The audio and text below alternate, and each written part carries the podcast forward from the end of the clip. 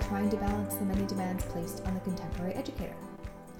I'd like to acknowledge that I live and work and play on the unceded traditional territories of the Lekwungen speaking peoples of the Esquimalt and Songhees nations, and I feel really grateful to be here. Uh, so it's been a while since I've actually done a podcast, like oh god, probably two months or so. Um, so I apologize if you are out there waiting for another episode. First of all, thank you for listening. But second of all, it's just been a really crazy couple of months, and we know that as teachers that it can get like that. Um, yeah, plus, you know, we were moving and all this other crazy stuff. So thank you for tuning in, and thank you also for your patience.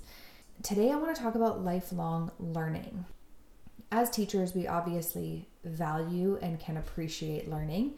And uh, we obviously see there's a huge importance in developing skills that can be applicable to real life situations and to you know potential professions and ongoing learning et cetera et cetera. So we already know all that stuff. So i'm not really talking about the value of learning because we already know that. That's why we do this work. It's because we know that teaching is valuable. And we know that learning is equally, actually more so valuable than the teaching that we do. So, what I'm talking about really is learning as teachers, as educators. I understand as an educator that we have mandatory professional development and we often uh, go through workshops that either teach us about know, new resources or new curriculum or even new technology that we're expected to use there's all these resources to ensure that we are professionally developing. However, uh, I'm trying to take this beyond the professional development realm because I think we all, as educators, have come out of a professional development workshop or a day of professional development and been like, wow, that was a giant waste of time. And I wish I'd just been able to finish my report cards. And I think that's really, really common. And so I'm not trying to discredit professional development. I'm a huge advocate for professional development. I love professionally developing. I love going to professional development days, even the ones that don't feel that great. If nothing else, I can at the end critique what I would have done differently if I were teaching the same criteria or the same content, I should say. And so, you know, there's value in every single professional development that we do. But what I'm really trying to focus on here is how we broaden that and become learners in our own right. So it doesn't necessarily have to be about our profession, but it can be transferable to our profession. I'm going to get into that a little bit more after, but I'm just going to kind of talk about some research around lifelong learning because I think that it's important to remind ourselves that this isn't just a theory that we have. This is, you know, a real life thing that is studied and advocated for in order for learning to feel useful and beneficial, it needs to be flexible, it needs to be available, and it needs to be relevant at different times in our life. And this is something that regular high school often neglects when we talk to our students. What we often do is we teach to a curriculum. So a lot of students aren't prepared to learn that material. They don't necessarily understand the benefit of the material that we're teaching at that stage of their life oftentimes curriculum can be quite inflexible. I think right now, at least in BC, they've really modified curriculum so that it could be more flexible, and I, I'm really seeing a shift there, and that's great. And it's not always available. What I mean by that is that when a student is given their timetable for, I'm mostly talking about high school here, but when a student is given their timetable for the year and it's a semestered system, they might only have English in one semester. And if they're really keen to learn about the poets, they might only have English in that one semester, which means that they're really only studying it for about 20 weeks out of the year, and the rest of the year is focused on something else. Of course, that doesn't mean that they can't do a lot of self exploration on the subjects that they're interested in. When students are in a separate semester, they often don't feel that they have the space to do that self exploration on subjects and that can be challenging because if they have a you know sciences heavy semester which for me when i was in high school that would have killed me. I would have been exhausted all the time. So it doesn't give space for them to do all the things that they're excited about and interested in. So that's what i mean when i say that it's not always available. There's also different reasons to pursue learning So there's learning just to know in order to develop a transferable skill that's you know mostly relevant to our personal lives or just to have information that we find interesting or fascinating or engaging. There is learning to do, which means to specifically develop a skill related to a job that you currently have or a job that you would like to have in the future. Now, arguably, a lot of what we do in high school is teaching to do, like we're teaching students to learn to do. And um, students oftentimes can't actually see that. They don't always see the relevance. I remember saying to my high school math teacher about 500 times, When am I going to need to know this? When is this going to be relevant to me? And so many times since then, I really wish that I had factored in what he was saying about the life skill of just learning how to do basic arithmetic. So there's also, you know, learning to um, to develop social skills and social understanding, and that's really important in school. Even though a lot of times our classroom rules don't allow for students to develop their social learning, there's opportunity for that during lunch, recess, after school activities, and extracurriculars. And it allows students to make mistakes, learn from those mistakes, readjust how they understand social contracts and boundaries and behaviors and build and maintain relationships.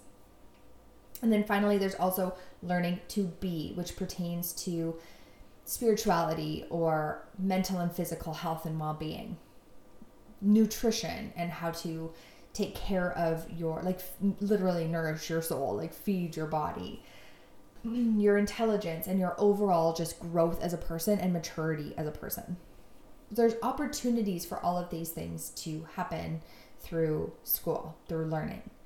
And students don't always, at that time in their lives, understand how that's going to relate to later on, which is part of the problem with traditional schooling, right? Like, if l- developing a lifelong learner and a passion for lifelong learning has to be flexible, available, and relevant, well, the way the school's set up at the moment isn't always flexible, available, and relevant. It doesn't mean that we can't make it flexible and available and relevant. I think that there's opportunities to make learning that way. So, part of why I'm talking about this right now is how do we not only instill lifelong learning in our students, but also become lifelong learners? And I see this question a lot on some of the um, Facebook forums that I'm on and things like that from other teachers where they're really debating, they're on the fence about whether or not they're going to take any courses to get a master's degree or courses toward upgrading or just even courses out of interest's sake that aren't necessarily going to serve them in the moment.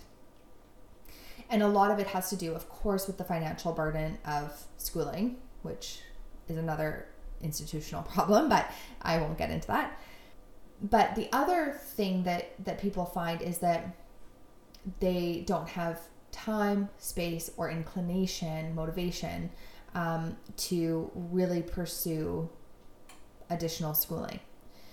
And that's not because they don't want to, it's because the profession itself, teaching, can feel extremely draining and exhausting. So, how do we get around that and how do we start to try to um, how do we start to try to appreciate learning for our students' benefit and how to help instill lifelong learning in them? And then how do we find space and time in order to do lifelong learning for ourselves? Part of what I want to reference is the importance of choosing learning that feels meaningful to you. And I see a lot of people asking this question around, you know, should I get a master's of education? Should I focus on leadership? Should I focus on something towards being an administrator at some point? And of course, those things are important.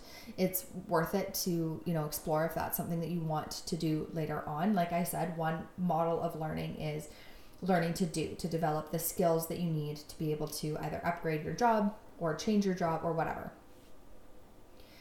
But what we often don't consider when we start to to talk about these things as professionals is how passionate we're going to be about the subject matter. And that's really what makes us lack motivation. So I'll just give you a quick example. So I became a teacher and then I went back almost immediately to get my master's in counseling psychology. At that point, I knew that it would help me to become a school counselor.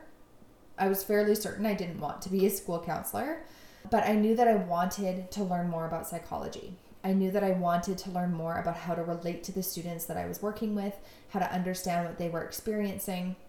I wanted to know more about child and adolescent psychology. I wanted to know more about pathology and psychopharmacology. And I wanted opportunities to know about like counseling strategy and technique and practice because it was fascinating to me how beneficial talk therapy could be for some folks, particularly for young people.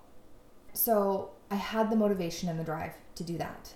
I was constantly motivated to look at my schoolwork and to read more. And at that point, like I said, I wasn't necessarily doing it for a career advancement. I wasn't doing it because I wanted to be a school counselor. I knew adamantly that I didn't want to be a school counselor.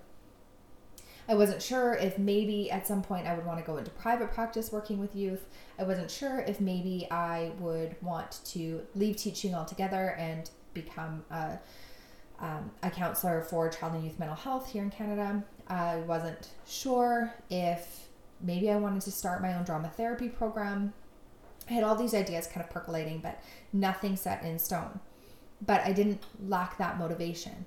And that's one of the things that makes it difficult for our young learners to learn because they're dictated and told what it is that they have to learn and what it is they should find value in. When I was 22 and starting my master's degree, if somebody had said to me, This is what you'll find value in, I think you need to do a master's in English because that's going to make you a better English teacher, I wouldn't be interested in that if somebody had said to me, "Oh, you need to do a master's in leadership because then, you know, you can become an administrator and that's the next logical advancement from a teacher," I wouldn't have been interested in that. I would have put it off. I would have hummed and hawed about it, and I would have been asking all the people on the forums, "Do you think it's worth it for me to get an MEd in leadership?" And so, this is why I'm I'm really encouraging you to consider which master's degree it is that's actually going to be interesting to you and then find ways to make that relevant. Don't try to choose a degree that's already relevant. Try to make whichever one you're excited about relevant to you. Because then what you're doing when you've made that selection is we can manipulate once we're already professionals in the business, we can manipulate how we use that learning because it gives us all these new tools to work with right? And so, like now, for instance, no, I'm not a school counselor, and no, like right now, I'm not practicing privately. Um, I was up until last year, but I'm not now.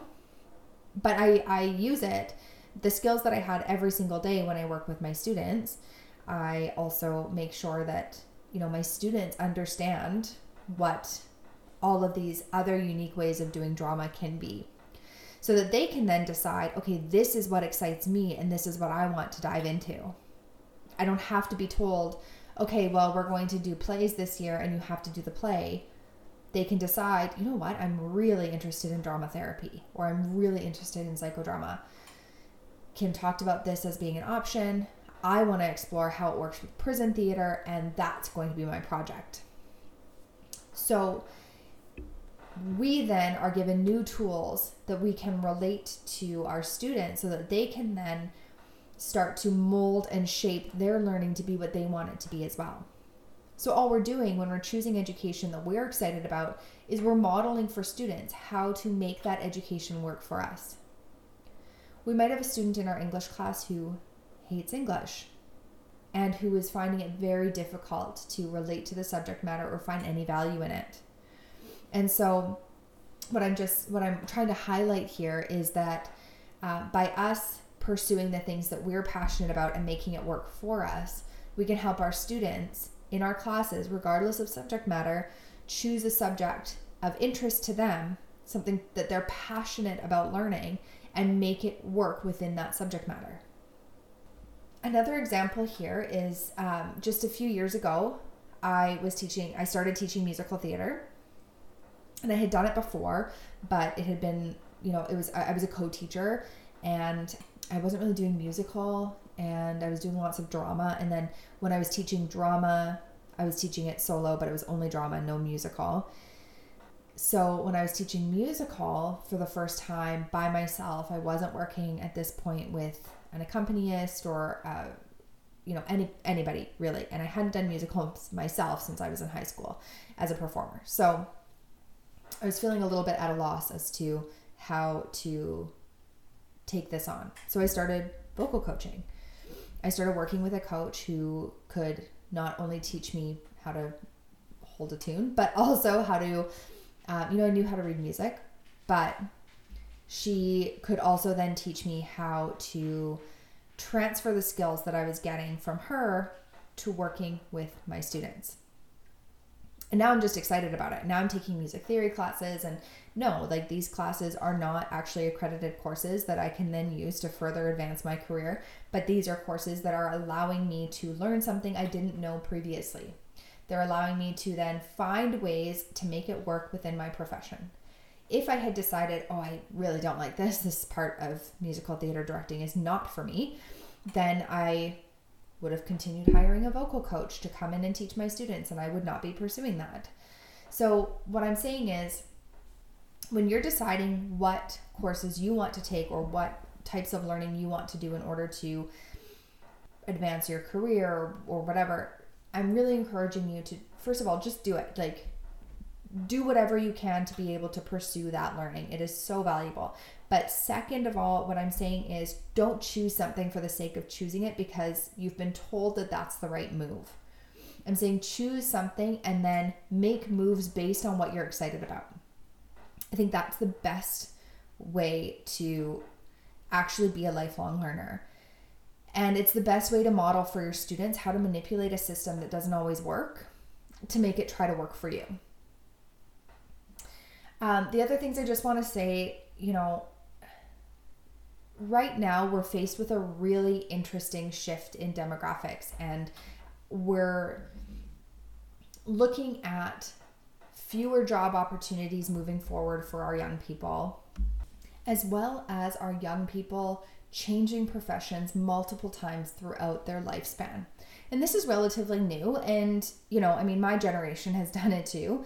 Um, and i'd say yeah i mean millennials are really known for it but it's really common now for people to have multiple different career paths. And I'm not just saying like a slight shift in career path, but dramatic shifts in their career paths.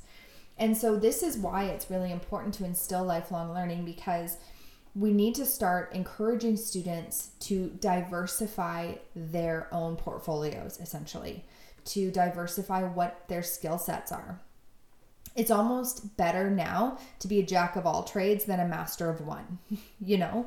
And that's that hasn't always been the case. And this is also true for us who are currently teaching. The teacher, I've talked about it before, the teacher burnout rate and attrition rate for teachers is extremely high. And although teachers possess a lot of very unique marketable skills, both from just experience of, as being a teacher and the education that comes with becoming a teacher. As teachers, we also need to diversify our portfolios a little bit, which is why, you know, this is why I didn't choose to do an MEd in psychology. An MEd in psychology would allow me to only be a school counselor or, or even work towards a school psychologist. It would only allow me to focus on school psychology, whereas a master's of counseling psychology allows me to become a therapist. I can be a registered clinical counselor. And so that was an example of me choosing to diversify my portfolio. So I'm saying two things here. I'm saying, yes, of course, choose the type of learning that you're excited about because passionate learning is lifelong learning. Number two, I'm also saying choose the path that's going to allow you to diversify your resume, your experience, to build more skills so that you are more marketable in the workplace. And this is for new teachers, this is for teachers who have been doing it forever, this is for students. It's important to start to diversify. I know this all seems really obvious, but even in school, when we do career prep stuff with students, oftentimes we're career prepping them for one career. They're looking at university degrees that will allow them to be one thing. They're saying, I want to be a lawyer. I want to be a teacher. I want to be, you know, a, a mechanic. And there's nothing wrong with wanting to do those things. It's just fewer and fewer people are wanting to do those things for their entire career. There fewer and fewer people are seeing themselves once they've done it for a while as being able to do that until they retire. And with retirement age being pushed later and later because the cost of living has gone up, inflation is bananas, and people have exponential amounts of student debt, it's also important to consider that we might not want to do the same job until we're 70 anymore. And so the more skills that we have, the more we're able to make sure that we are setting ourselves up to one, be able to work for longer, two, be marketable for longer, and three, remain interested and invested in the type of work that we're doing. My dad's always said, you never, if you find a job that you love, you never work a day in your life. And that's super true. And so the minute that you don't love it anymore, I mean, this is what's happening, right? People don't love their job anymore. They find something new. And I think that's great because that allows us to be lifelong learners. It allows us to shift gears and start to learn and develop new skills. So it's important that we are encouraging our students to develop the skill of lifelong learning. But in order to do that, we need to actually embrace it too. And I think this is one thing that we often forget as teachers is that professional development and a master's of education isn't the only way to be a lifelong learner. And we can go into a master's of education if you want to be an administrator. Getting an med in leadership is a great stepping stone and can be very helpful. But consider your career trajectory and consider how long you plan to be working for. Consider whether or not this is something that you want to be doing for the rest of your life. And how can you still make that step to be able to achieve that goal of being an administrator while also at the same time diversifying your resume? And are there ways to continue to learn those skills and those things that you're excited about so that you can apply it to any other area of relevance? Now, I'm not saying that people shouldn't get a master's of education. I'm not saying that at all. Teachers with masters of education like I have a lot of friends with their MEd and it's great, like amazing learning. What I'm saying is just make sure that that's the right fit for you, not because it's the next step, but because that's the learning that you're excited to do. So for me, I wasn't excited about an MEd in psychology. I had already done all of my electives in my teaching degree were in psychology. I had done additional courses in psychology and inclusive education psychology. I had done all these other courses. It's like, I don't want to do an MEd in psychology.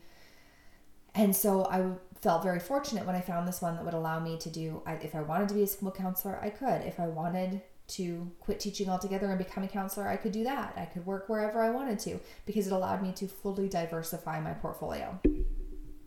And so that's what I'm saying here. It it allowed me to explore the topics of interest to me, the things that I was passionate about, excited to learn, the things that would keep me motivated for the duration of the degree and then some. And it allowed me to feel like it was going to be relevant no matter what I did. So, when we're choosing our lifelong learning and what it is that we want to do, just kind of keep in mind the three things. It needs to be flexible, it needs to be uh, available slash attainable, and it needs to feel relevant. Those are all the things that are going to make for a good learning experience, something that can keep you motivated and can sustain you, and that isn't going to feel like a slog every time you have to write an essay or research something. And that's true for our students as well. The more that we can allow them to diversify their own portfolio and start to look at a variety of things of interest, and explore a variety of things that can enrich their lives, the more they're going to want to keep learning and the more they're going to seek out ways to keep learning things. Because part of the problem is is that school makes it seem like learning is a slog. that school is exhausting and that learning is exhausting and that learning sucks, which means that we then have a society of young people who don't necessarily know that every little thing that they choose to do can be an opportunity for more developed learning. They don't have to just focus on the basics. They can dive into it and make a profession out of it, or they can, you know, use that to jump off into another career and do this further learning at college level or university level or whatever. Like there's so many options for it. So that's why I wanted to talk about lifelong learning. Partially because that's one of the reasons that I haven't been writing as much or recording podcasts as much is because like I said I just started this music theory class and it was on top of you know moving and Christmas and all that kind of stuff. So um I'm speaking from experience here when I'm talking about lifelong learning. Um, but, you know, I feel like it's really relevant because I see a lot of people talking about whether or not they're going to do their master's degree and what they should take their master's degree in. So if you're on that trajectory right now, or maybe you're thinking about getting a second master's degree or a second bachelor's degree or something completely different. If you're on that trajectory right now, ask yourself is it flexible is it available and, and attainable? And is it relevant? Does it feel like something that can help to diversify your portfolio, your resume? And does it feel like something you are excited and passionate about doing, or does it feel like a hoop you have to jump through? If you're looking at it and seeing this end goal, and that's all you can see because the learning up to that end goal feels you know, really arduous, then my encouragement would be to see if you can find another means to that end goal, a different path. And to end on a very, very cliched expression, it's about the journey, not the destination. And so I know that that's super cliched, but it feels really applicable to this post. Um, please let me know if you have any questions or if you just are wanting to brainstorm master's options or further education options hit me up, send me an email on thecontemporaryeducator.com or you can find me on Instagram at teach.emote.repeat. So I look forward to hearing from folks about what they think about lifelong learning. Take good care, and I will be back hopefully with another podcast or with uh, an updated blog post really soon. Fingers crossed.